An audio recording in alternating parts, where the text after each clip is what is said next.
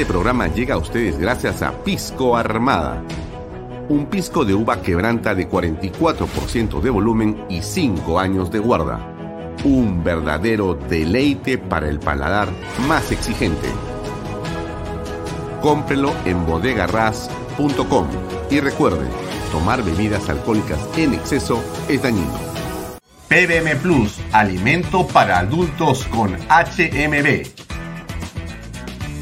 proteínas, vitaminas y minerales con HMB. Vainilla y chocolate, que ayuda a mantener la fuerza de los músculos. Visita pbmplus.pe y síguenos en Facebook como PBM Plus y en Instagram como arroba PBM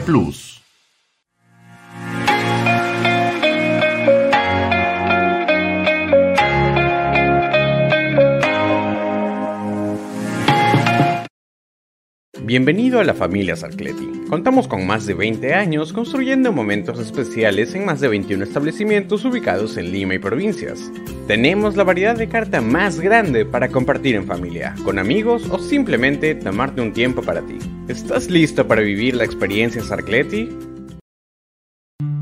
Indupark, lotes industriales desde 300 metros cuadrados. Págalos en 6 meses sin intereses. Indupark Crece con los expertos en desarrollo.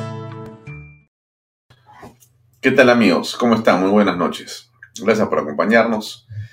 Como siempre, estamos de lunes a viernes con ustedes aquí en Vaya Talks por Canal B, el canal del Bicentenario. Nos puede seguir en nuestras redes sociales, nos puede seguir a través de las redes sociales de Canal B, en la aplicación, en la página web, y salimos en directo a través de las redes sociales del el diario Expreso, expreso.com.p y también nos puede sintonizar en Best Cable, canal 95. Ahí va a poder usted apreciar la programación de Canal B 24 horas al día de manera ininterrumpida. Ahí tenemos una serie de programas, tenemos eh, por supuesto, vaya talks, hablemos de política, información, perfiles, reflexiones, familias vulnerables y todos los programas que usted ve aquí y más contenido tiene usted para apreciarlo en Vescable Canal 95. Gracias por acompañarnos, gracias al creciente número de personas que nos siguen. Por momentos, en realidad nos sorprendemos de el crecimiento que tenemos en las redes sociales. Muchas gracias, realmente muchas gracias por seguirnos. Em, el programa de Lourdes de ayer ha tenido un impacto notable. En realidad, eh, hemos eh, superado los 50.000 em, personas alcanzadas en tan solo unas horas. Y esto es básicamente, no por mí en verdad, sino por ustedes, porque son ustedes los que hacen, juzgan, y hacen que el programa se viralice. Nosotros hacemos un programa, pero quienes en realidad nos ayudan en ese esfuerzo enorme son ustedes mismos. Así que yo, en principio, como siempre y como todas las noches, les agradezco. hay una manera de eh, luchar contra la corrupción, hay una forma de enfrentarnos a las grandes parias que tiene nuestra patria, es justamente compartiendo contenidos que ustedes consideren de valor. Como siempre les he dicho, no me crean, ustedes mismos saquen sus conclusiones. Eh, vean Canal B para tener un punto de vista. Tampoco le crean a los otros medios. Así que eh, usted mismo sea quien encuentra la verdad y de manera eh, racional toma su posición. Toma su posición. Bien, estamos en realidad aún conmocionados por lo que ha sido las últimas horas en el país. Antes que nada, hoy día, por si acaso, tenemos como invitado al doctor Lucas Gersi, es un eh, joven constitucionalista que va a conversar con nosotros sobre justamente cuál es el camino constitucional para terminar con esta crisis política. Hay eh, en realidad salidas, por supuesto que hay salidas legales, por supuesto que sí, y aquí se está construyendo una figura eh, de una enorme responsabilidad. Eh, un grupo de personas eh, no entendemos bajo qué criterios o con qué fines, viene señalando que marcar los caminos que señala la Carta Magna, mire usted, marcar lo que dice la Carta Magna y justamente aplicar la Carta Magna es un golpe de Estado. Y qué curioso, ¿no? Todas esas voces vienen de los defensores del gobierno que quería tenerse bajo la Carta Magna. Y según ellos, aplicar la Carta Magna es golpismo, golpismo, cosa sin duda no solamente alejada de la realidad, sino que eh, hace ver eh, cuál es, digamos, el límite en que se encuentran, aterrados por eh, que se va descubriendo los hechos en los que ha participado Pedro Castillo y su cúpula en el poder, aferrados de una u otra manera a estar en el poder, y entonces en esa intolerancia y en esa tosudez impresionante buscan, a como de lugar, tratar de ensuciar, tratar de amedrentar o simplemente mentir utilizando ese viejo argumento y esa vieja eh, estribillo que todos los que eh, están ahora exigiendo que se cumpla la constitución y la ley eh, y defienden la posición de la fiscal de la nación, que es la que está apegada a nuestra Carta Magna, son golpistas. Hagamos una encuesta, sería bueno, preguntemos en la calle, o velo usted en su casa, más fácil. ¿Usted cree, usted cree que creer en lo que dice la doctora Patricia Benavides es ser golpista? ¿Usted cree que ella es golpista?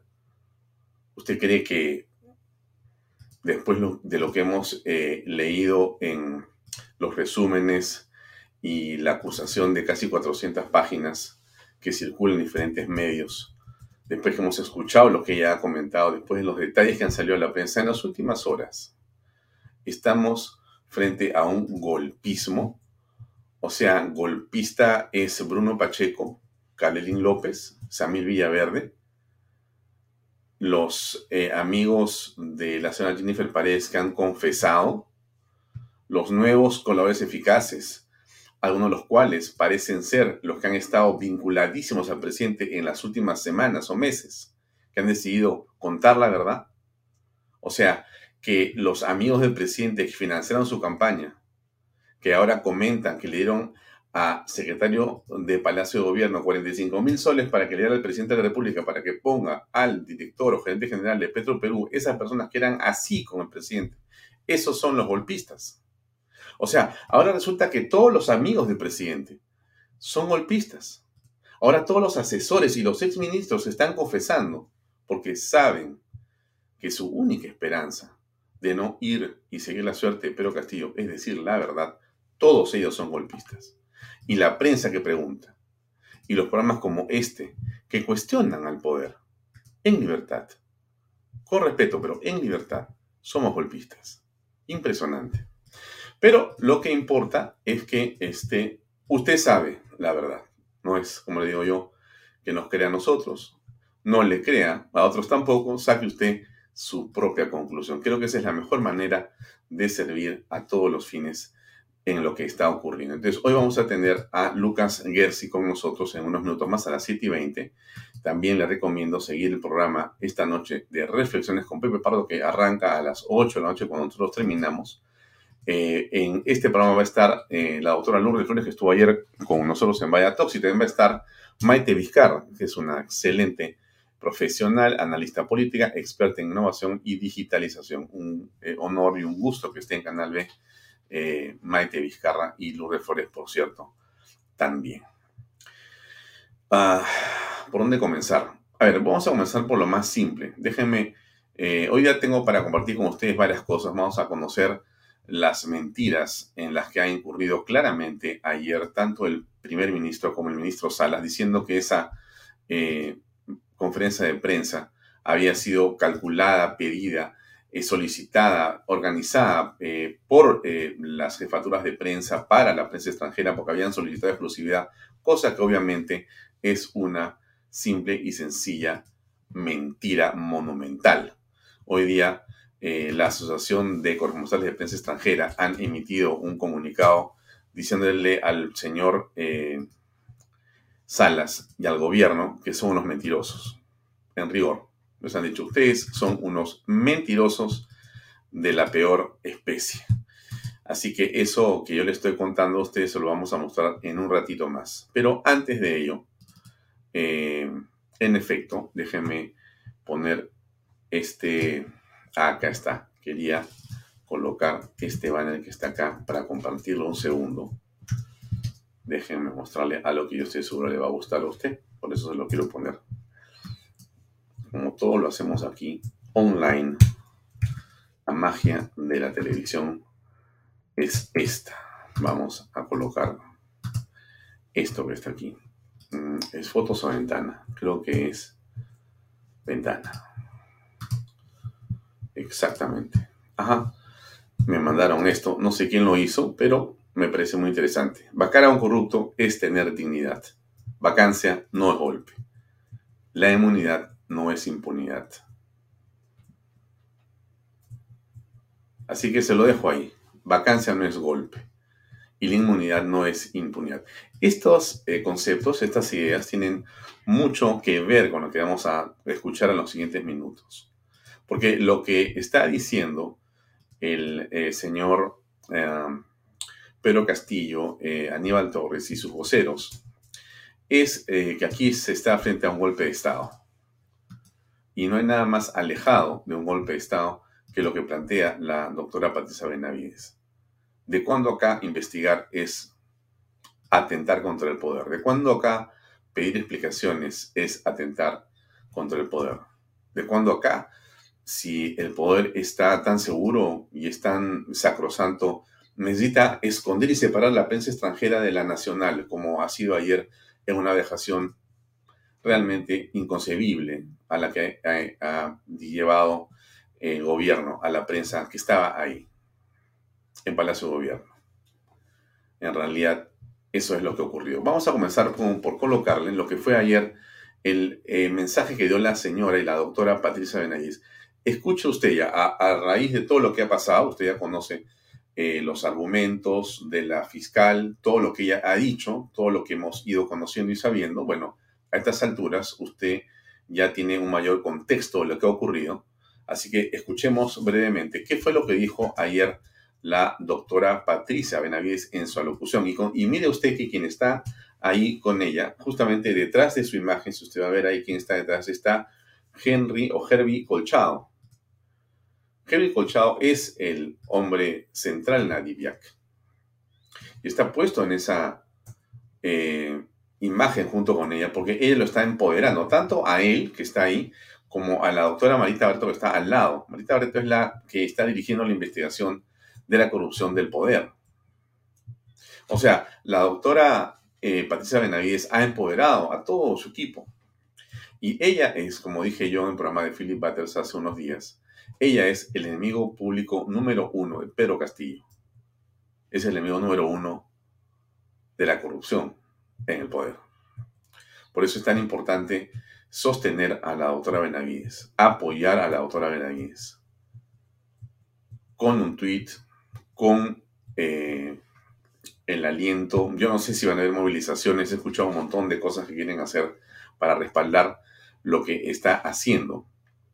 Pero en realidad, en este momento, la única eh, persona que se ha erigido por, eh, digamos, eh, cumplir con su labor, porque no hay otra cosa más que cumplir con su mandato, eh, como eh, una referente en la institucionalidad en el país, es la doctora Patricia Benavides, fiscal de la Nación. Es evidente que ahora todas las fuerzas de, digamos, los que se ven afectados por esto, van en contra de ella, como especie de misiles teledirigidos desde todos los medios de comunicación, desde todas las vocerías oficiosas y oficiales, desde el gobierno, desde todos los estudios de abogados en general que buscan estar bien con el poder o arrimarse a algún tipo de consultoría o de dinero. Pues todo eso está ahí dirigido estrictamente, creemos, contra la doctora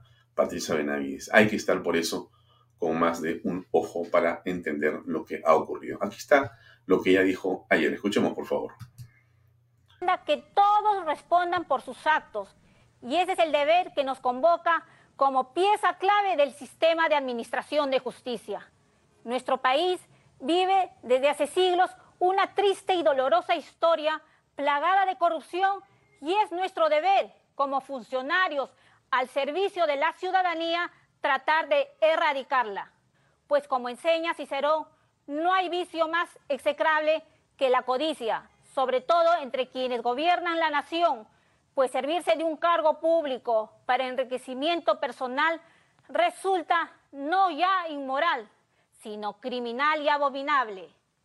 Por eso, hoy, tras un arduo y prolijo trabajo de investigación por parte de los equipos especiales que lidero y en cumplimiento de mi función constitucional de investigar y perseguir el delito, puedo anunciar a todas las peruanas y peruanos que hemos hallado muy graves y reveladores indicios de la existencia de una presunta organización criminal enquistada en el gobierno con la finalidad de copar, controlar y direccionar los procesos de contrataciones en los diferentes estamentos del Estado para obtener ganancias ilícitas. Organización presuntamente liderada por el presidente de la República, Castillo Terrones, e integrada, entre otros, por los exministros Silva, Alvarado y el exgerente general de Petro Perú, Hugo Chávez. Luego de haber realizado todas las diligencias de urgencia, podemos señalar que los indicios hallados constituyen para el Ministerio Público una sospecha fundada de la comisión de los delitos de organización criminal, tráfico de influencias y colusión en los casos denominados Ministerio de Transportes y Comunicaciones, Puente Tarata, Petro Perú y Ministerio de Vivienda, Construcción y Saneamiento. La suficiencia de los indicios que sustentan la decisión de presentar la denuncia constitucional se expresa en el descubrimiento de la obtención de beneficios económicos por nombramientos en puestos claves, en el cobro de porcentajes de las licitaciones ilícitamente obtenidas y el uso ilícito de las facultades presidenciales. Ahora mismo se vive la constante y feroz obstrucción a la justicia desplegada por la presunta organización criminal, que aprovechándose de todo el poder que les da el estar en el gobierno y que se expresa en una constante amenaza contra la autonomía del Ministerio Público, el permanente amedrentamiento contra mi persona y mi familia, la hostilización contra el equipo especial de fiscales y de la Policía Nacional, entre otros actos, ponen en grave peligro la continuidad de las investigaciones y el descubrimiento de la verdad que todo el pueblo espera conocer. Por estas razones, en cumplimiento de mis atribuciones constitucionales, hoy presentamos ante el Congreso de la República la denuncia constitucional contra el presidente Pedro Castillo Terrones y los demás integrantes aforados de la presunta organización criminal. Quiero remarcar que nuestras investigaciones son siempre objetivas, conforme a la ley y respetando todas las garantías del debido proceso los fiscales no somos actores políticos, sino operadores de justicia. Investigamos a partir de los hechos y no de las personas. Nosotros estamos haciendo lo correcto en cumplimiento de las funciones otorgadas por la Constitución y los tratados internacionales. Finalmente, quiero señalar que desde este momento es responsabilidad exclusiva y excluyente del Congreso de la República decidir sobre el trámite de la denuncia constitucional en el marco de la Convención de las Naciones Unidas contra la Corrupción. La corrupción socava el orden democrático y atenta contra los derechos humanos. Por ello, el combate contra la corrupción en todas las esferas del Estado debe ser unánime, porque sólo así la inmunidad no será impunidad. Las peruanas y peruanos merecemos conocer la verdad. Muchas gracias. Ministro. Esto ha sido el corolario ayer de una serie de actividades que llevó a cabo la Fiscalía desde muy temprano, que como usted recordará, comenzó con el allanamiento a la vivienda de los congresistas denominados niños, que han cambiado su votación por la no vacancia a cambio de obras o de puestos públicos para sus allegados. Y también ha sido eh, una jornada con detenciones, básicamente de todo ese gabinete en la sombra que eh, decidía y tomaba eh, básicamente atribuciones para definir o determinar nombramientos o direccionamientos según la teoría de la fiscal de la nación. El que aún no ha sido ubicado hasta la fecha es un hombre que siempre fue clave en todo esto, pero que tenía aparentemente la respuesta para salir rápidamente de los apuros que algunos le ponían como pregunta. Y entonces fue pasando, como se dice, piola hasta que la fiscal encontró que, cruzando la información, todos hacían indicar que el hombre en el centro de esta vorágine de corrupción sería el señor Sánchez Sánchez, el dueño de la casa de Zaratea, el hijo de esta señora que le eh, brindaba un poco de estofado y de agua para tomar en el favor de la campaña, como contaba Pedro Castillo, razón por la cual iba a la casa de Zaratea, según dice el jefe de Estado. Recuerden ustedes que Castillo decía, bueno, me juzgan, me atacan, inventan historias, cuando todo lo que hacía yo es recibir un plato de comida de una señora, de una amiga, con un poco de agua en la campaña. Casi él era pues una especie de samaritano, un hombre desvalido que era encontrado por una buena mujer que le brindaba un poco de asistencia eh, en eh, sus deseos de llegar a la presidencia de la República. Bueno, Sánchez Sánchez ha desaparecido, como tantos otros que desaparecen porque saben que si la justicia llega a ellos, ¿no es cierto? Va a continuar revelándose los detalles de esta organización criminal que la Fiscalía señala está en Palacio de Gobierno y encabeza Pedro Castillo. ¿Qué dijo el doctor Chávez Cotrina? Que, digamos, de golpista, poco se le puede decir en respecto a todo lo que ha dicho la doctora eh, Patricia Benavides. Escuchemos, por favor.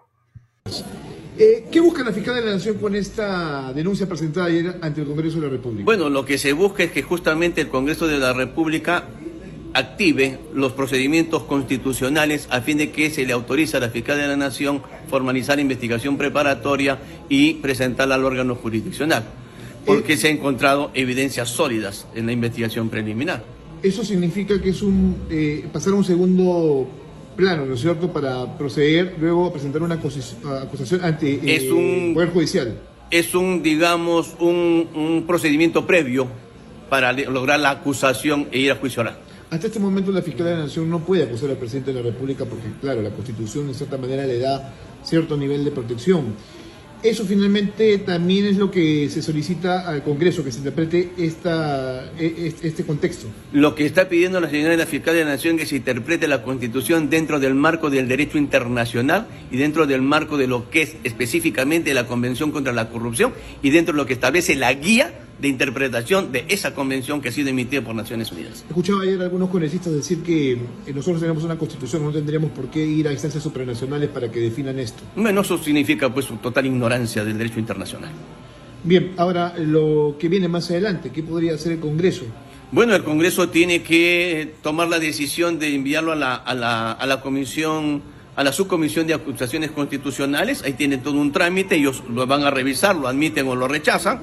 Y luego, si lo admiten, habrá una investigación sumaria en base a, a, las pruebas que está, a las evidencias que está dando nuestra fiscal en la Nación, y si aprueban la acusación constitucional pasará al Pleno para que el Pleno finalmente tome la decisión si autoriza la acusación o simplemente lo archiva. Bien, en todo caso, para ser claros, entonces la fiscal de la Nación está esperando una respuesta del Congreso para continuar con el segundo paso, que es la investigación preparatoria. Pero el Congreso, en, ese, en, esa situación y con estos argumentos o evidencias, podría tomar también la determinación de, por ejemplo, suspender al presidente en el ejercicio de sus funciones o, en cierta manera, este, vacarlo. Esa es una decisión que tiene que analizar dentro de la ley del Congreso de la República. Pero, está dentro de las posibilidades. Pero eso no se pide dentro de la acusación de la fiscal de la Nación. Porque nosotros no podemos pedir vacancia, no estamos autorizados. Se, lo pregunto porque justamente ayer había esta mala interpretación de muchas de muchos sectores respecto a lo que ha presentado ayer el Ministerio Claro, nosotros lo único que estamos diciendo al, al órgano legislativo es, hemos encontrado evidencias de que hay una organización criminal y hemos encontrado evidencias que hay presuntos responsables que están vinculados a esta organización criminal. Esas evidencias se las estamos, le estamos dando cuenta a usted para que usted actúe de acuerdo a sus atribuciones. Ese es en, concreto lo que se ha hecho. Justamente. Bien, yo espero que esto le vaya eh, aclarando poco a poco de lo que se trata, ¿no? Eh, no va a ser fácil que se entienda en qué situación nos encontramos en este momento, pero yo le ruego a usted un esfuerzo para que entienda lo que va a ocurrir. Por eso invitamos ahora a Lucas Gersing, que va a estar con nosotros dentro de 20 minutos para que nos comente exactamente y con su capacidad eh, de docente y de pedagogo, que nos explique exactamente los pasos que podría tomar el Congreso de la República, que es, digamos, la instancia que tiene entre sus manos la decisión de lo que va a ocurrir con Pedro Castillo en las siguientes horas. Pero no es necesariamente a través de una vacancia presidencial. Ahí está justamente el tema que vale la pena que mm, eh, Lucas nos lo explique dentro de unos minutos más. Bien, el otro tema que eh, sin duda ha llamado la atención es la manera como el presidente ha decidido, junto con seguramente los voceros que lo acompañan, tratar a la prensa independiente. En realidad eh, es eh, una vejación, es un maltrato, es en realidad hasta un delito lo que han cometido. Pero digamos, entre tanto delito, uno más eh, y a la prensa, en realidad no es necesariamente algo que se visualice en este momento, pero lo que ayer hubo en la práctica fue un secuestro, porque se encerró a la prensa en un local de Palacio de Gobierno para que no pudiera escuchar ni participar en, eh, digamos, el desarrollo de las declaraciones del presidente y sus ministros de Estado, de una manera inconcebible. Y entonces eso es algo, eh, digamos, por decirlo menos, bárbaro, ¿no? Aquí está, y ahí vemos la fotografía de los medios con sus micrófonos en el suelo, protestando por la manera como han sido, digamos, tratados. Eh, y es la prensa que usualmente sigue al presidente o está en Palacio de Gobierno cubriendo. Miren, estamos en los niveles más eh, profundos y bajos de las relaciones entre el Estado y el gobierno, Palacio de Gobierno y la prensa independiente posiblemente en la historia. Y eso de alguna manera es malo y es bueno. Porque frente a un gobierno como este, lo peor que podría haber es una prensa genuflexa, una prensa arrollada o una prensa servil. Hay evidentemente vocerías serviles, prensas serviles que le escuchamos a diario, que atacan y dicen barbaridad y media. Pero nos referimos a lo que ocurrió ayer. Y lo de ayer ha sido realmente grotesco por muchas razones. En realidad, quizá la que más me ha llamado a mí la atención tiene que ver con la manera como mienten mm, de, digamos, forma eh, absolutamente cínica, fría y sin vergüenza. Porque tanto el señor eh, Torres, o sea, Aníbal Torres como el señor Salas, han dicho ayer en sus declaraciones y hoy día que esto de la separación de los periodistas no ha sido porque a ellos les ha ocurrido, sino porque en realidad la prensa extranjera era la que había solicitado con antelación que querían tener un momento de exclusividad con el presidente y que en atención a esa, eh, digamos, este, cortesía y excelente relación que tiene el gobierno con la prensa, también internacional, ellos habían decidido que en la tarde iba a haber una conferencia, pero solamente para la prensa internacional. Y no querían que estuviera la prensa nacional. Miren ustedes eh, los argumentos que ya son pues rocambolescos, ¿no? Porque ya estamos empezando a argumentar cualquier cosa, ya cualquier cosa. Y en ese cualquier cosa, ellos mismos quedan atrapados en su mentira. Porque nadie puede decir que eso que sostiene Torres y Salas no era en realidad un faltamiento a la verdad. Déjenme explicarles por qué.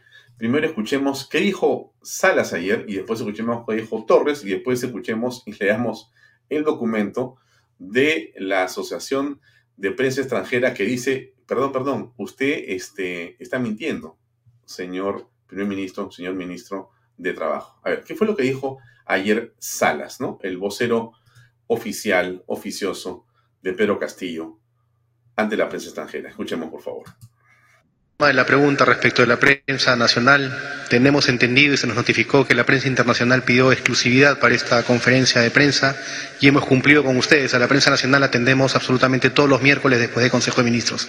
Se ha querido hacer a través de la Oficina de Comunicaciones del Palacio de Gobierno respetuosos con el compromiso y el pedido de la prensa internacional y es por eso que eh, los estamos atendiendo con la exclusividad que ustedes eh, solicitaron. Conocimiento fue una reunión muy respetuosa por ambas partes. No ha habido discriminación alguna como se está manifestando por allí, sino que ellos, fuimos informados, nosotros los ministros han solicitado que la conferencia se realice solamente con ellos. De manera que eso es la verdad y no hay más que mencionar al respecto. Y bueno, déjeme contarle eh, la verdad al respecto, porque en realidad sí eh, hay mucho más que hablar al respecto. La prensa extranjera ha desmentido al gobierno con total claridad. Esta es una nota de Canal B. Si usted la, entra a canalb.p va a encontrar esta nota escrita ahí. Déjeme leérsela muy rápidamente.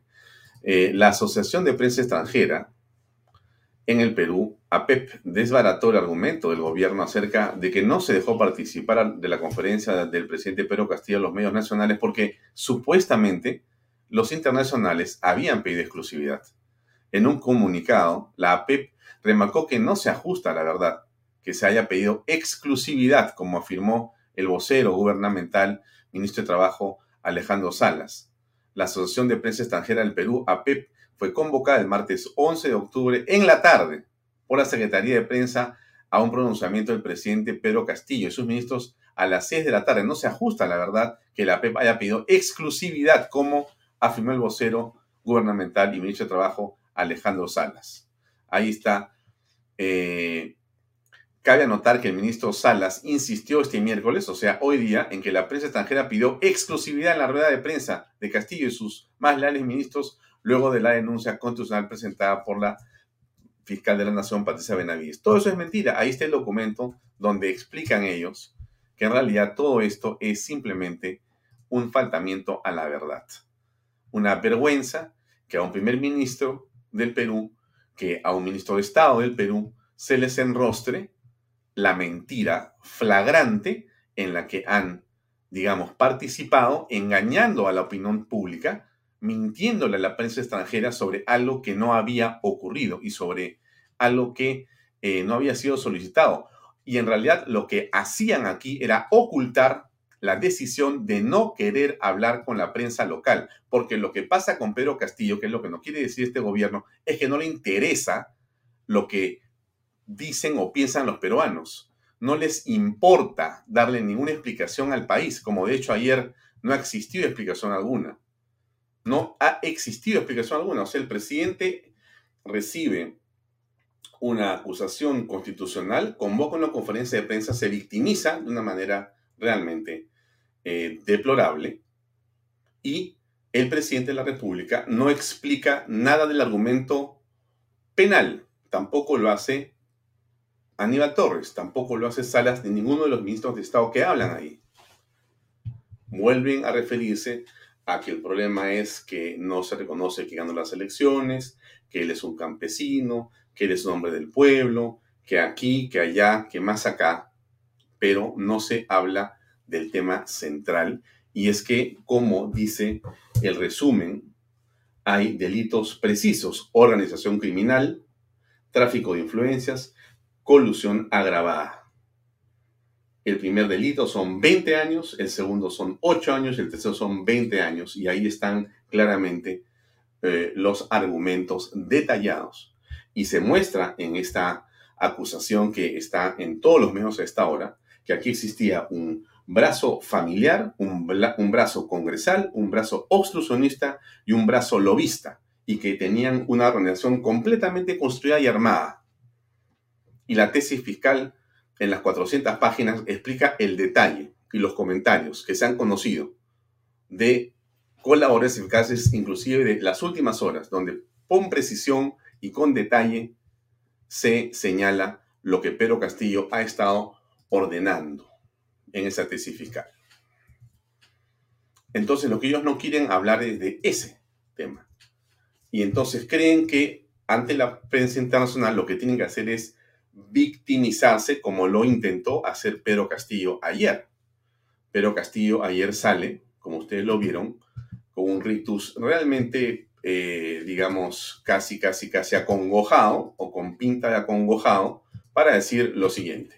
Convocado a esta conferencia de prensa para hacer de conocimiento a la comunidad internacional y a la comunidad nacional de que el día de hoy en horas de la mañana se ha iniciado la ejecución de una nueva modalidad de golpe de Estado en el Perú.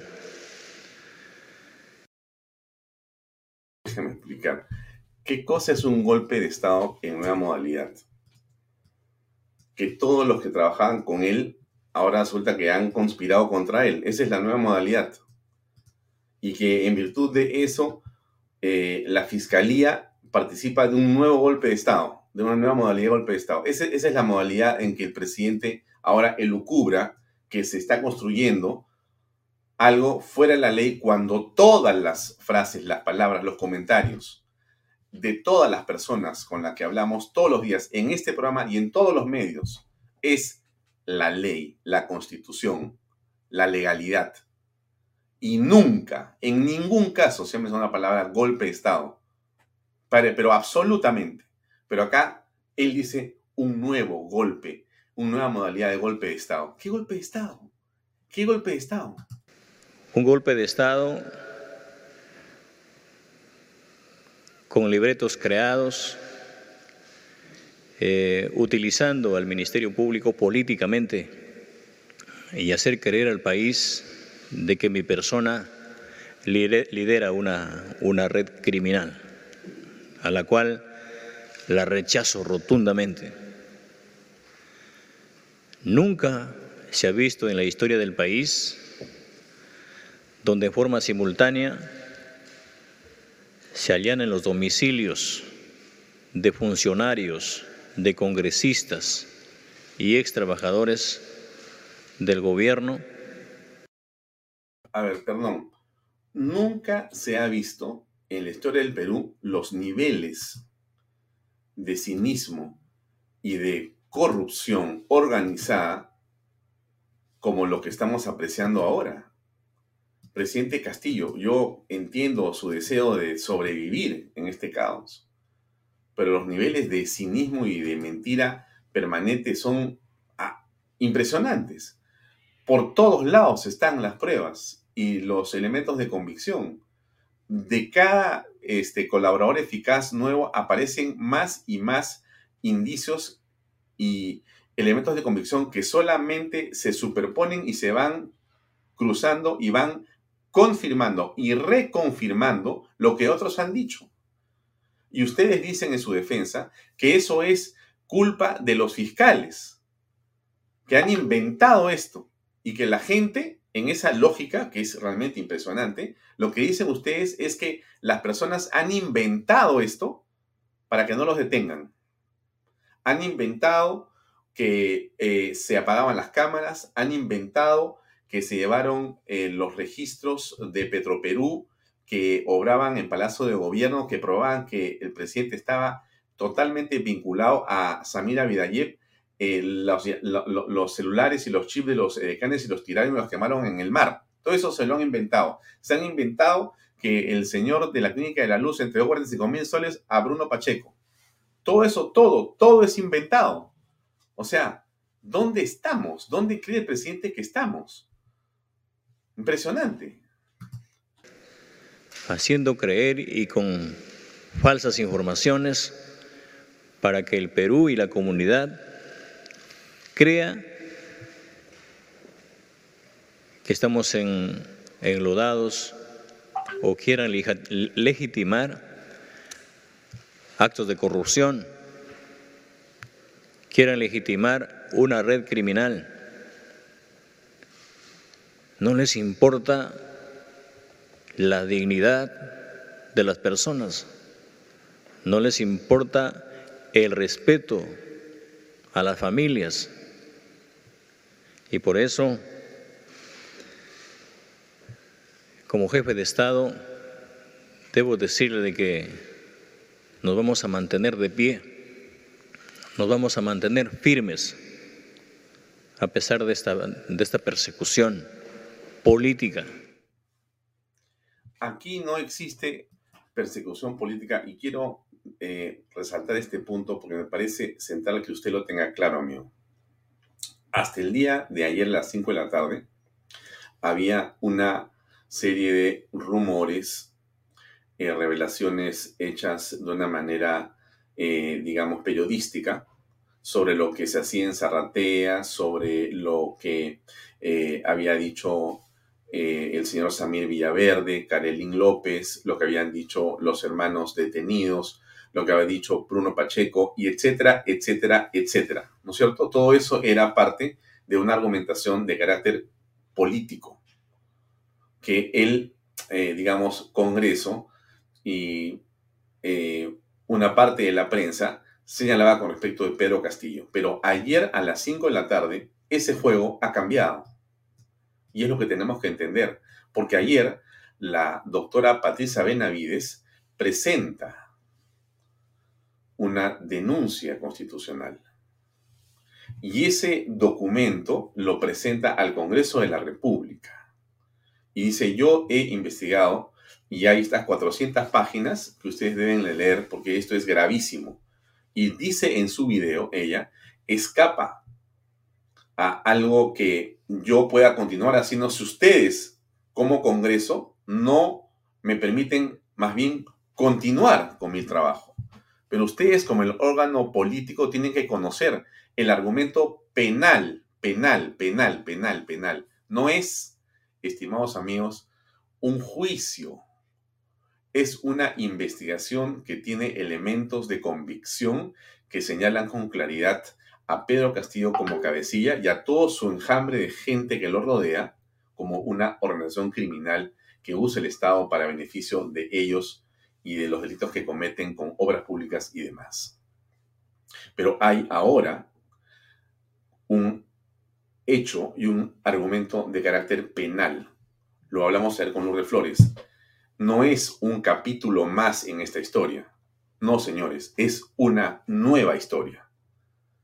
Es una nueva historia donde los congresistas tienen, por cierto, la prerrogativa de votar como fuere que sea y ellos van a emitir un juicio político, no jurídico, pero el argumento ya no es solamente político, sino es aunque parezca increíble, jurídico y es penal. O sea, ya no es que el congresista va a decir a mí me parece o no me parece. No, ahora ellos tienen que mirar lo que ha hecho la fiscal y en torno a eso decir yo no creo o yo sí creo que esto tiene la gravedad que todos estamos apreciando. Eso es lo que está pasando acá en este momento. Entonces, es indispensable que entendamos en qué parte del proceso nos encontramos. Antes que entre Lucas Gersi, que debe estar ya muy cerca de aparecer, déjenme ponerles lo que dijo Chema Salcedo el día de eh, hoy, justamente. A ver, comparto con ustedes. Ha sido histórico. Los peruanos hemos sido testigos de lo que va a ser el más célebre y justo jacuz de nuestra historia. Yo acuso de nuestra historia. Aunque formal y legalmente no sea una acusación propiamente dicha, sí es la más contundente requisitoria contra el crimen organizado y el abuso del poder. Contra la banda que ha tomado el Estado para enriquecerse envileciéndonos. Contra la compraventa de congresistas y contra la indiferencia, el conformismo y la pasible complicidad de las mayorías. El jacuz peruano tuvo que ser pronunciado por una mujer que a pesar de todos los riesgos y amenazas se ha propuesto regenerarnos como Estado y como nación. La señora Benavides nuestra fiscal es hoy la cumbre más alta de la revolución de la mujer en el Perú, la que no exige privilegios por su género, sino respeto al pueblo cuyos derechos representa con esta singular combinación que ayer ha demostrado la señora Benavides entre sobriedad, inteligencia, claridad de rumbo y firmeza tan infrecuentes en nuestro país. Harían bien los políticos en guardar silencio, ver cómo habla y cómo lo dice la señora Benavides y aprender la sobriedad, el uso concreto y correcto del lenguaje y la seriedad de lo que nos está diciendo. La señora Benavides ha formulado la denuncia constitucional que ya se esperaba contra Castillo en su condición de presidente de la República como presunto autor de los delitos contra la tranquilidad pública en la modalidad de organización criminal agravada por su condición de líder. Bien, ese es el Chema Salcedo hoy. Sí, yo también coincido con José Luis Lozano Quirós. Siempre grande, Chema. Eh, Ingrid Jansen Medlin, eh, buena Chema, gracias. Creo que sí hay que agradecerle al Chema, porque esas palabras nos permiten eh, ponderar. Jacuz se refiere a ese eh, escrito, a esa historia de Emil Solá, de Emil Solá. Algún día hablaremos de eso con más extensión. Pero gracias Juan Carlos por el Jacuz, que siempre es una de las historias más intensas del derecho penal en la humanidad. ¿Qué dijo otro constitucionalista que no se puede, bajo ninguna circunstancia, tildar de golpista? A ver, escuchemos, por favor. Ernesto Blume. ¿Qué ha dicho el señor eh, Torres realmente no ofrece ninguna credibilidad. Y lo digo como un antiguo profesor de Derecho constitucional. Eso quiere decir que la fiscal, dentro de sus competencias, ha actuado en el marco de la ley. En el marco de la, no solamente de la ley, sino de la Constitución. Porque la Constitución lo único que proscribe es acusar al, al, o sea, dice solo se puede acusar al presidente, pero no dice no se le puede investigar, no se le puede denunciar, eso no dice la Constitución. Y en consecuencia lo que ha hecho la fiscal es cumplir con su deber de formular una denuncia constitucional para dejar que el Congreso encauce esa denuncia por los canales correspondientes y adopte las decisiones a las que haya lugar. Por lo tanto, lo afirmado por el señor primer ministro es totalmente equivocado. Y yo lo emplazo a que me acredite personalmente en qué sustenta su posición. Hay una Aníbal Torres también habla de ir, digamos, hasta fueros internacionales para defender, Naciones Unidas concretamente. Bueno, pueden ir donde quieran, pero la verdad no la pueden tapar pues con, un dedo. Y, la verdad es que este gobierno no califica para seguir manejando los destinos del país. Eso lo entendemos eh, más del 70% de los peruanos. Un punto es que hay que tener en cuenta que el artículo 117 de la Constitución dice solo se puede acusar al presidente en estos cuatro casos, que ya los conocemos. Y por lo tanto, por ahí no va la cosa.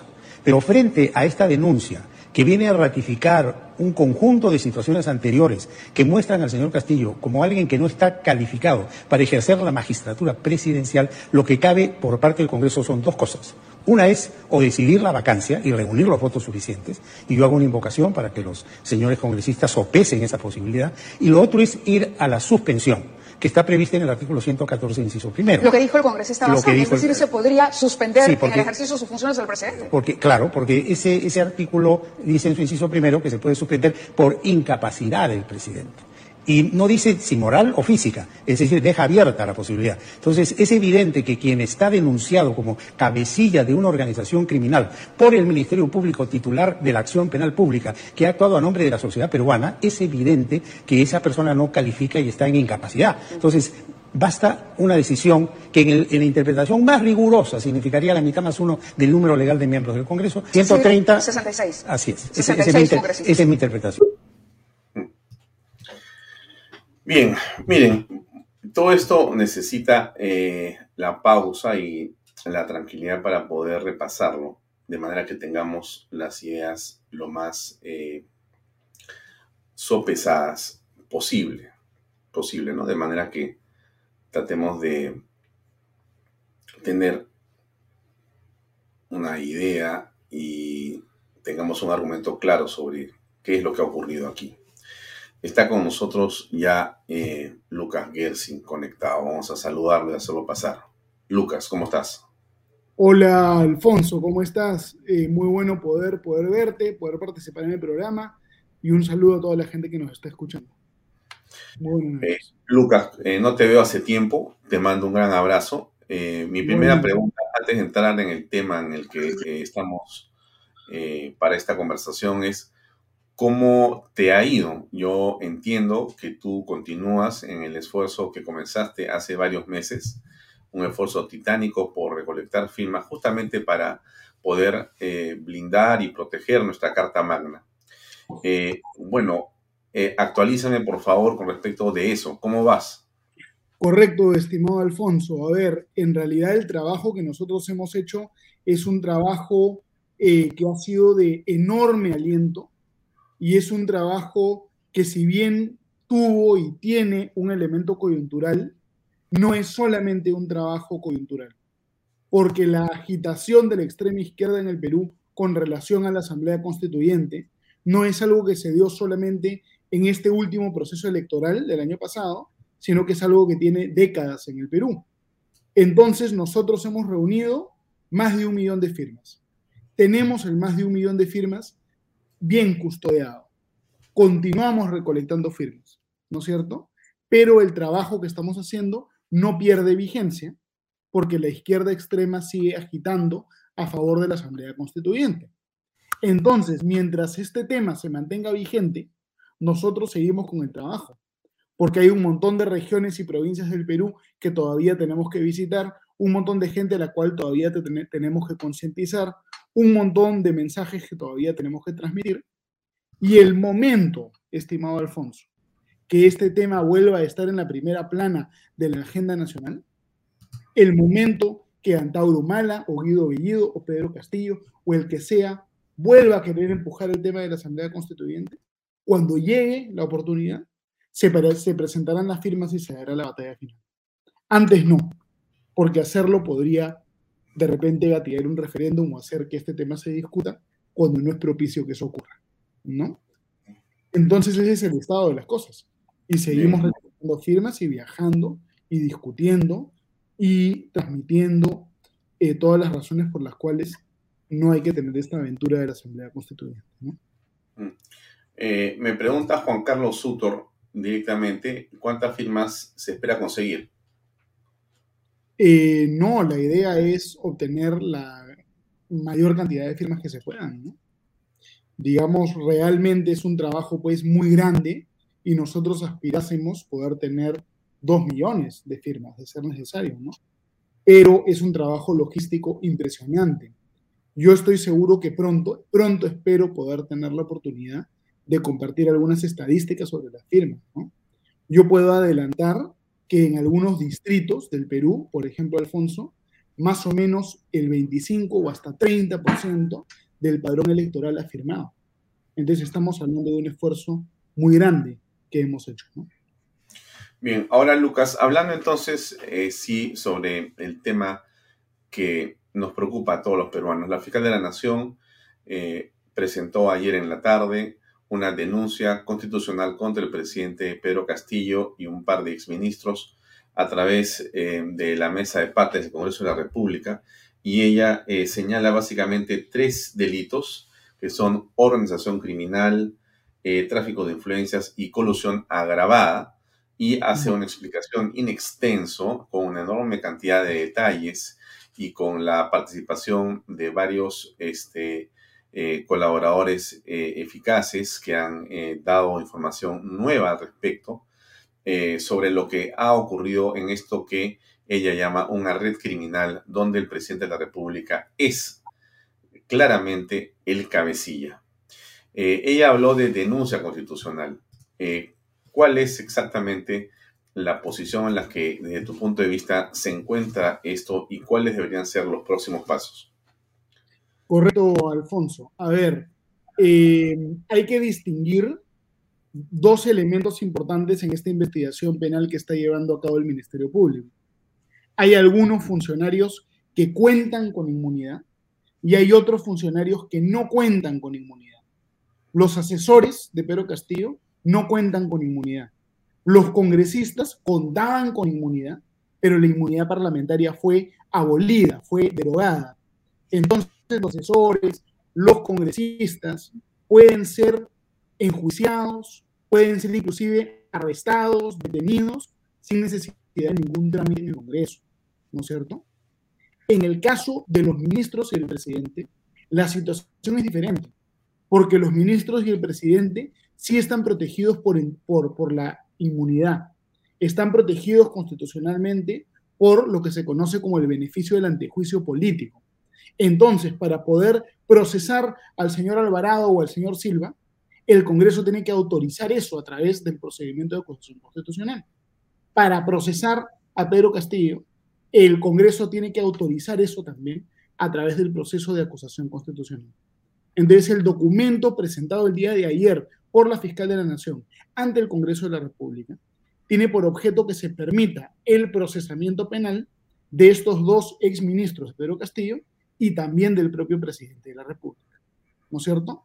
En el caso específico del presidente de la República, Alfonso, hay un elemento de complejidad adicional, ¿no es cierto?, que lo tenemos que conocer. El artículo 117 de la Constitución que señala que el presidente de la República no puede ser acusado por cualquier razón, sino solamente por ciertas razones establecidas expresamente en el artículo 117. ¿No es cierto? Por ejemplo, se contempla disolver el Congreso, impedir las elecciones, traición a la patria, pero no se contempla corrupción. ¿Cuál es el argumento de la fiscal de la Nación? El argumento de la fiscal de la Nación es que la corrupción es tan grave que hay tratados internacionales, ¿no es cierto?, que ordenan al Perú erradicar la corrupción en las altas esferas de gobierno y que por ese motivo no importa tanto el tenor literal, el texto literal de la Constitución, porque la Constitución también está conformada por estos tratados internacionales. Y que sobre la base de eso, pese a lo que dice textualmente el artículo 117 de la Constitución, hay que destituir y enjuiciar a Pedro Castillo igual. Y eso es lo que tiene que resolver el Congreso. Pregunta. Eh, se habla, eh, Lucas, de la flexibilidad o flexibilización justamente del 117. Así es. Eh, porque el gobierno señala que sería inconstitucional y que de hecho debería ser archivada eh, la denuncia de la señora Patricia Benavides, porque precisamente al amparo del 117 no hay nada que discutir, porque el presidente no ha incurrido en ninguno de esos cuatro causales. Por lo tanto, eh, al en el 26 se verá, ahora no. Eh, ¿Cómo se entiende esta flexibilización de la interpretación de este artículo? A ver, este es un tema que podría dar para una clase de derecho constitucional, ¿no es cierto? Y esto es interesante en realidad porque normalmente los que defienden una visión más flexible de la Constitución son las personas que están ubicadas en la izquierda, incluso en la izquierda extrema. ¿no? Y hoy día las personas de la izquierda quieren más bien una visión textualista inflexible de la Constitución. ¿no? Lo que dice el derecho constitucional es que la Constitución no es solo el documento llamado Constitución, sino los tratados internacionales en materia de derechos humanos, la jurisprudencia del Tribunal Constitucional y eventualmente otros documentos también como la jurisprudencia, por ejemplo, de la Corte Interamericana de Derechos Humanos. Entonces, el argumento de la fiscal de la Nación se sustenta en eso, ¿no es cierto? Finalmente, lo que va a tener que ponderar el Congreso de la República es si es admisible tener un presidente delincuente, corrupto, que siga siendo presidente y que no pase nada. Va a tener que ponderar de repente un criterio formalista frente a un criterio de fondo y frente a la decisión que tome el Congreso, ¿no es cierto? ¿Qué puede hacer el Poder Ejecutivo? Plantear en todo caso una demanda competencial. Y finalmente quien deberá definir esto de manera absolutamente definitiva es el Tribunal Constitucional. Muy probablemente este asunto terminaría siendo definido también por el Tribunal Constitucional. Entonces la crisis va llegando, si Dios quiere, a la etapa final, Alfonso. Y yo espero que este episodio que estamos viendo sea el comienzo del fin de este gobierno de Pedro Castillo, que ha estado marcado con intentos de imponer el autoritarismo en el Perú, crisis cada vez más marcada y confrontación sin precedentes en la historia política reciente. Mm. Bueno, pero a ver, entonces, eh, podría ser que se lleve a cabo esa interpretación que termina en el Tribunal Constitucional. Em, pero eh, pasamos por el Congreso de la República necesariamente y votaciones de 66 o una cantidad parecida de congresistas. ¿Tú crees que eso es así? Estamos hablando, a ver, para aprobar la acusación constitucional, esto ya lo hemos hablado otras veces, Alfonso, esto tiene un procedimiento eh, que pasa por varias instancias. Primero la subcomisión de acusaciones constitucionales, luego la comisión permanente que actúa como un fiscal y finalmente el pleno del Congreso sin la participación de la comisión permanente. Y tendría que haber una votación del 50% más uno del pleno del Congreso menos la comisión permanente, que no recuerdo exactamente cuántos votos son, pero creo que sí son 66 en total. ¿No? Ese sería el trámite, ¿no? Y además hay un tema adicional todavía, hay una complejidad adicional encima de todas las complejidades, Alfonso que es la posibilidad de suspender al presidente de la República. Por ejemplo, el Congreso de la República podría decir, esta situación es tan grave que yo decido suspender a Pedro Castillo hasta que se resuelva la votación de la acusación constitucional.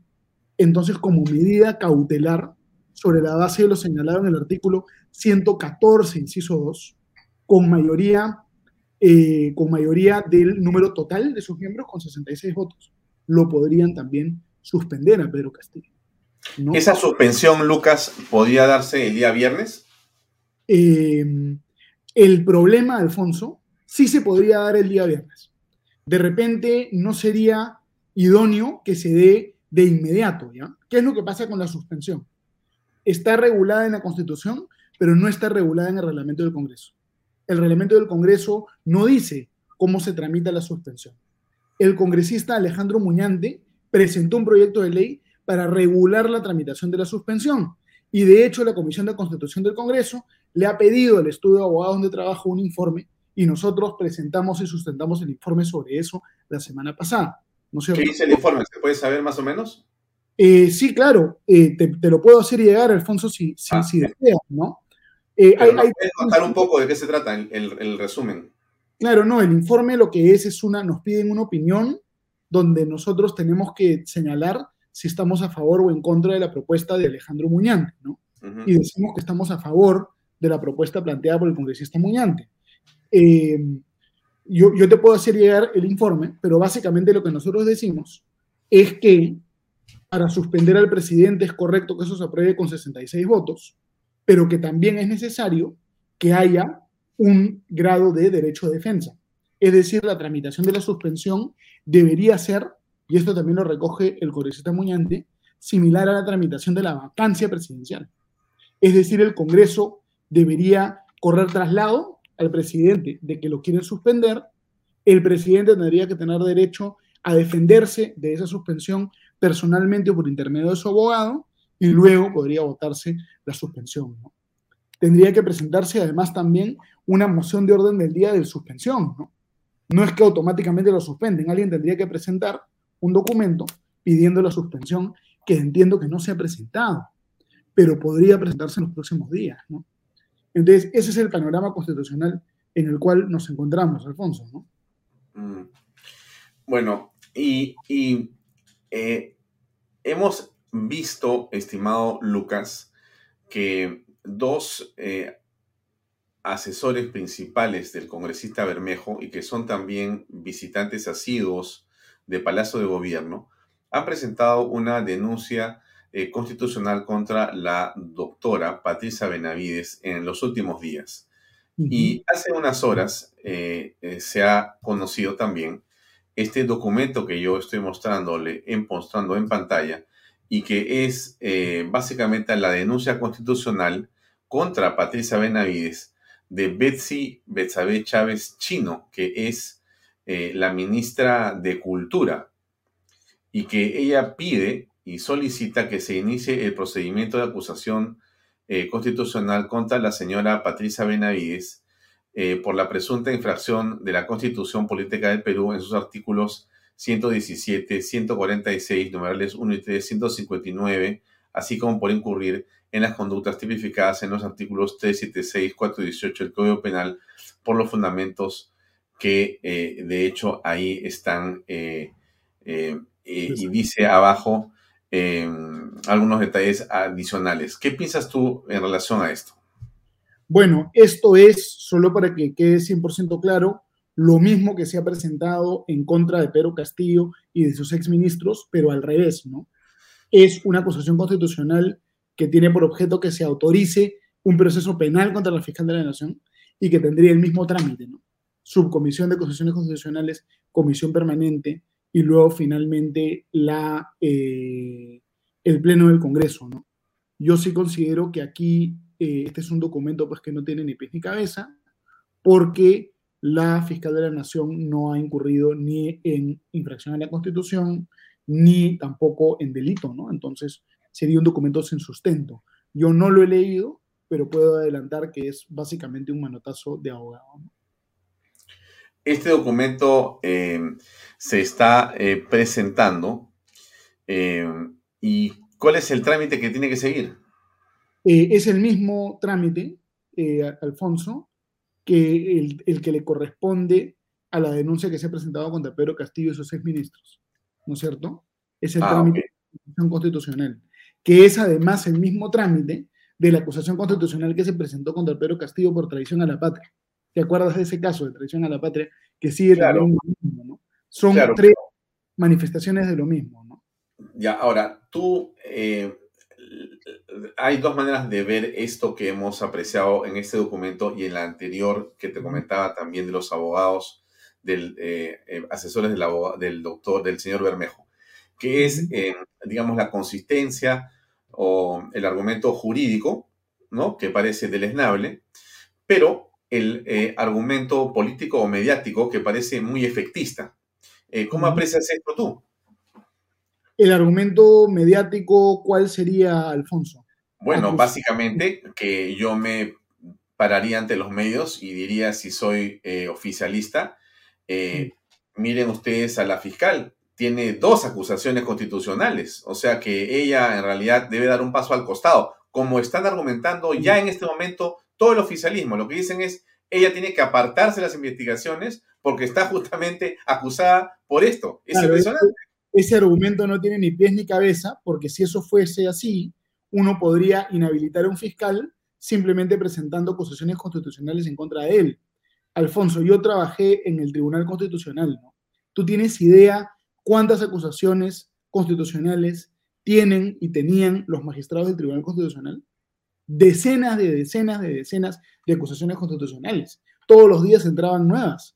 Todos tenían. El doctor Sardón tenía como 20 acusaciones constitucionales. Eloy Espinosa Saldaña tenía seguro como 30 acusaciones constitucionales. Igual el doctor Blume, la doctora Ledesma, todo el mundo. Entonces, que un juez, un magistrado, un fiscal tenga acusaciones constitucionales no lo inhabilita, ¿no? Porque lo contrario sería facilísimo frustrar un juicio o una investigación empapelando a los magistrados, lo cual no tiene, no tiene ningún sentido.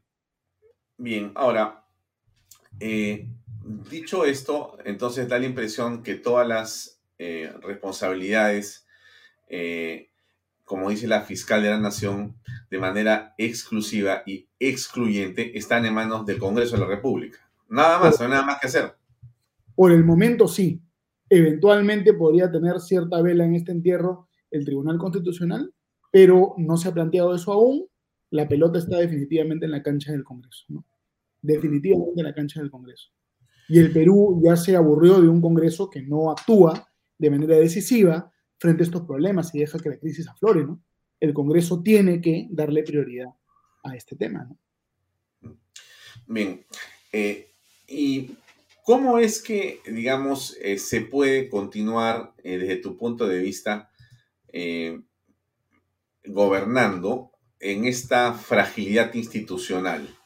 Porque da la impresión que según eh, las palabras del presidente de la República el día de ayer, en diferentes momentos, ha dicho que él prácticamente ni muerto sale de ahí, o casi solo muerto sale de ahí. Y eh, los ministros de Estado se han, digamos, parapetado junto con él y dicen, de acá no nos mueve nadie.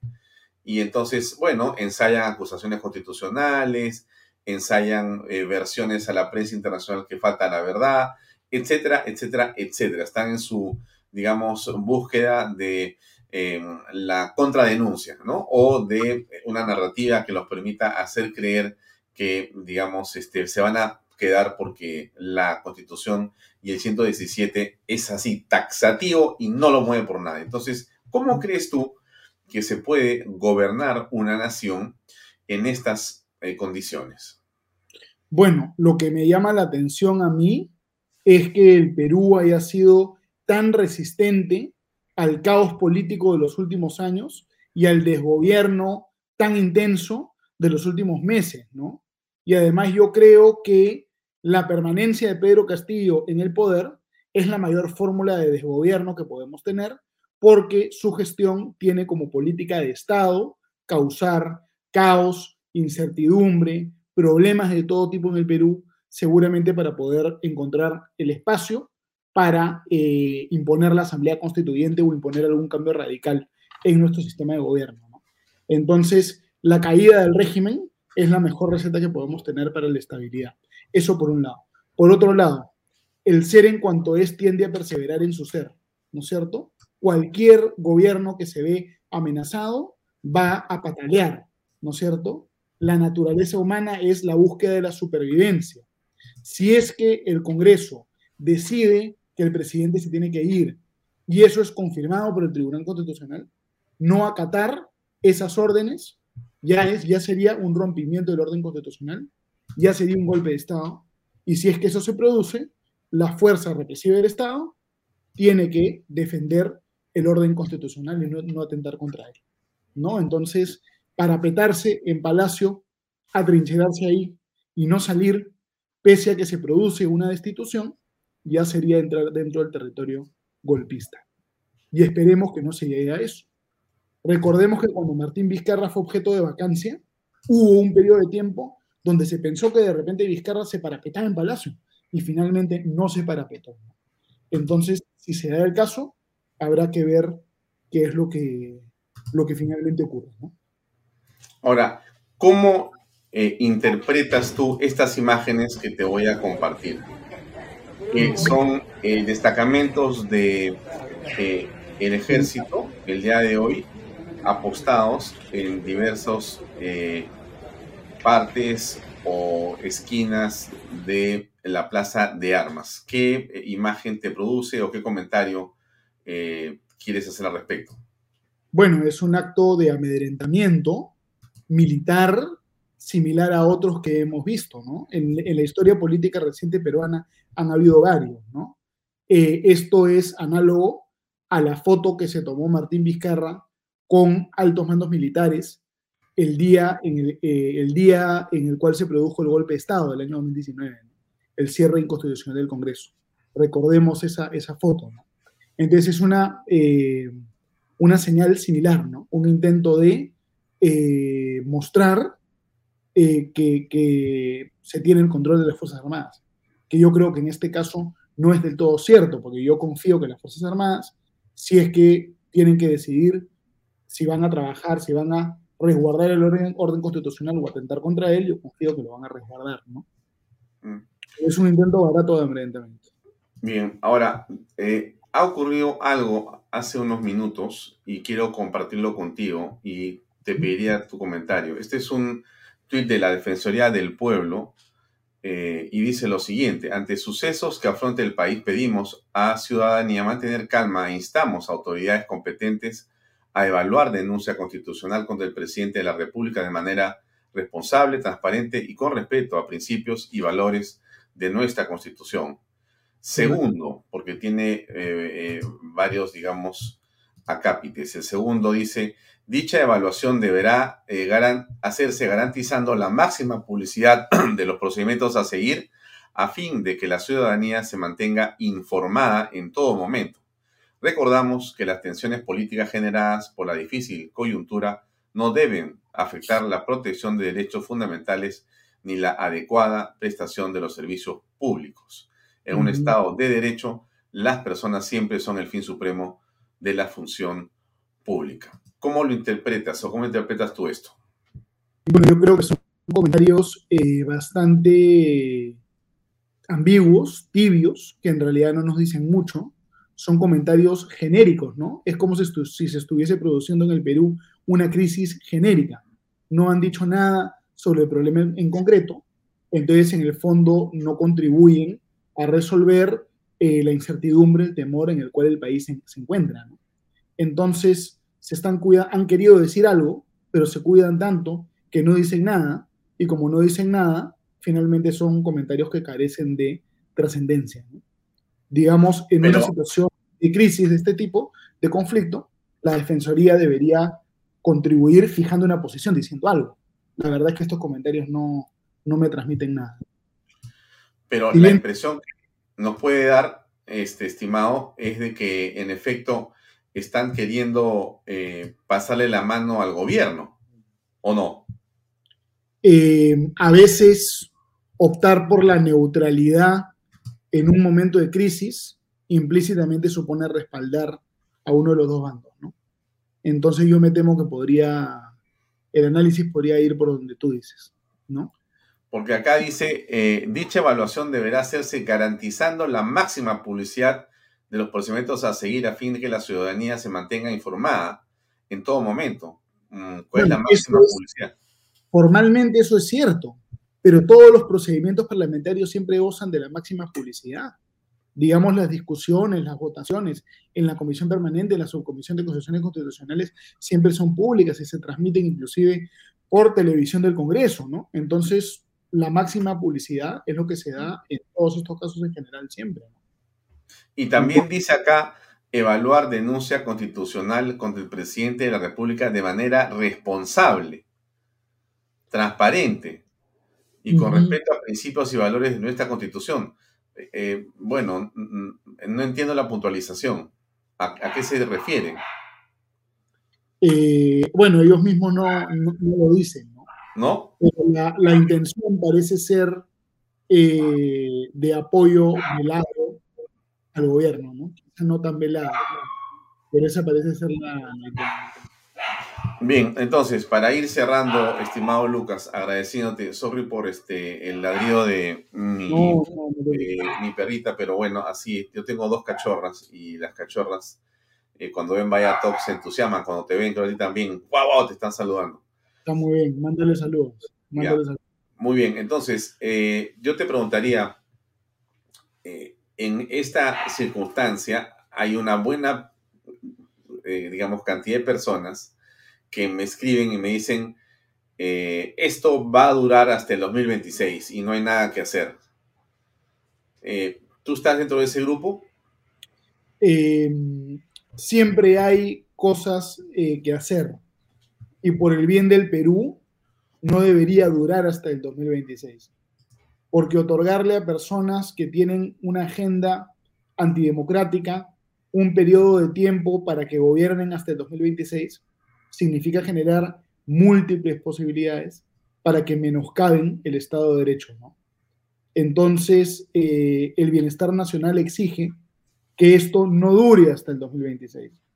¿Es posible que dure hasta el 2026? Por supuesto que es posible, ¿no es cierto? Pero por otro lado, eh, nunca antes se había dado que un presidente de la República tenga a tanta gente de su entorno cercano investigado, detenido. Entonces es verdad que el presidente está a la defensiva, ¿no es cierto? Y yo creo que tal y como las situaciones se han venido produciendo, estamos más cerca que nunca a la caída de este, de este régimen. Es una situación bien complicada. Los niños que no tienen eh, inmunidad parlamentaria podrían ser objeto inclusive de detención preliminar, de prisión preventiva. Y si algún congresista es objeto de prisión preventiva, ese congresista es reemplazado por el accesitario, por la duración de la prisión preventiva. Entonces podría producirse inclusive una reconformación del Congreso. Yo creo que aquí el problema más grave es el interés no alineado, el, eh, perdón, el incentivo alineado entre ejecutivo y legislativo. Porque el legislativo, el incentivo que tiene, ¿no es cierto?, es el incentivo a eh, mantenerse en el cargo, el incentivo a quedarse.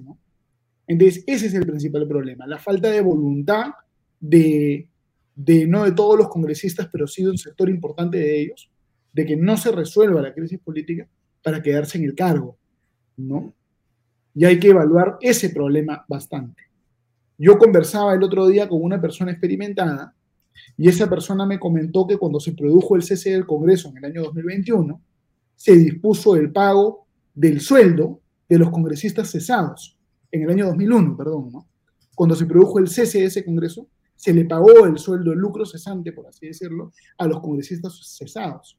Quizá una fórmula de ese tipo ayudaría a desalinear los intereses del poder legislativo con los del poder ejecutivo, ¿no? Y permitir una votación más objetiva en este tipo de materia. O sea, quedamos en pagarle hasta el año 26 a los congresistas. Correcto, correcto. Habría que analizar eh, los antecedentes. beneficio. Así es. Habría que analizar los antecedentes, ¿no? Mm. ¿Qué fue lo que ocurrió en el año 2001? No es una mala idea, ¿no? No es una mala idea. No, no, no, no creo que lo sea. Mm. Bien, Lucas, otra vez un gran abrazo, mucho éxito. Te agradezco mucho siempre por tu tiempo, tu cortesía en acompañarnos y hasta otra oportunidad. Muy amable, que te vaya muy bien.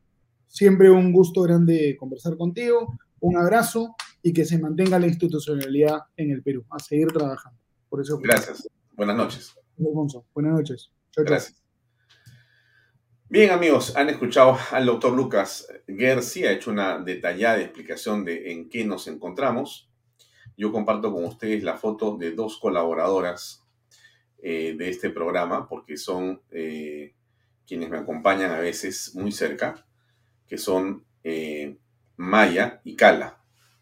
Maya es la Bichon Frisé, la que está en mi mano derecha, que es de color blanco, y Kala es la Poodle Toy que está de color, digamos, crema, eh, o café con leche, como quieran llamarlo, a la izquierda. Ellas son Maya, que es la que no ladra mucho, y Kala, que es la menor, que más bien sí es eh, fanática de pasarnos la voz y de querer aparecer siempre en cámaras. Algún día las voy a, a, presentar en directo, pero ellas son las que ladran. Cuando usted escucha un ladrido, le cuento esto porque usted sabe que yo hago este programa desde el estudio que tengo en mi casa y a veces Maya y Kala, eh, que bueno, me quieren mucho yo también porque son dos mascotas eh, muy cariñosas, eh, están alrededor y entonces cualquier cosa que escuchan siempre están dispuestas ahí. Cuando ven sobre todo a Castillo ladran más. Así que bueno, ahí se las presentaba para que usted las conociera. Ya, ya sabe quiénes son las que ladran. Y a veces me dicen algunas personas, siempre escuchamos a tus perritas ladrar. Ahí están. Dos patriotas más, como dice Blueberry. Así es. Muchas gracias. Gracias a Gloria Azabache, tan bellas. Gracias, Rosafil. Gracias también, eh, Maya y Cala. Así es, son esas dos cachorros que me acompañan acá en Vaya Talks. Así es. Gracias, amigos. Terminamos de esa manera. A continuación, ustedes podrán eh, ver eh, aquí en eh, Canal B a Pepe Pardo y el programa Reflexiones, que hoy ya tiene a dos invitadas estupendas, como les había comentado yo a ustedes. van a estar con Pepe Pardo, van a estar tanto Lourdes Flores como Maite Vizcarra. Así que estoy seguro que será también un programa estupendo. Gracias por acompañarme, siempre muy amable de parte de todos ustedes que nos siguen cada noche sus comentarios siempre amables, respetuosos, eh, siempre preocupados por lo que pasa en el país. Estamos todos igual y siempre tratando de encontrar la verdad en cada programa. Muchas gracias y mañana nos vemos como siempre a las seis y media de la tarde. Buenas noches. Permiso. Este programa llega a ustedes gracias a Pisco Armada. Un pisco de uva quebranta de 44% de volumen y 5 años de guarda un verdadero deleite para el paladar más exigente. Cómprelo en bodegarras.com y recuerde, tomar bebidas alcohólicas en exceso es dañino. PBM Plus, alimento para adultos con HMB. Proteínas, vitaminas y minerales con HMB. Vainilla y chocolate que ayuda a mantener la fuerza de los músculos. Visita pbmplus.pe y síguenos en Facebook como PBM Plus y en Instagram como arroba PBM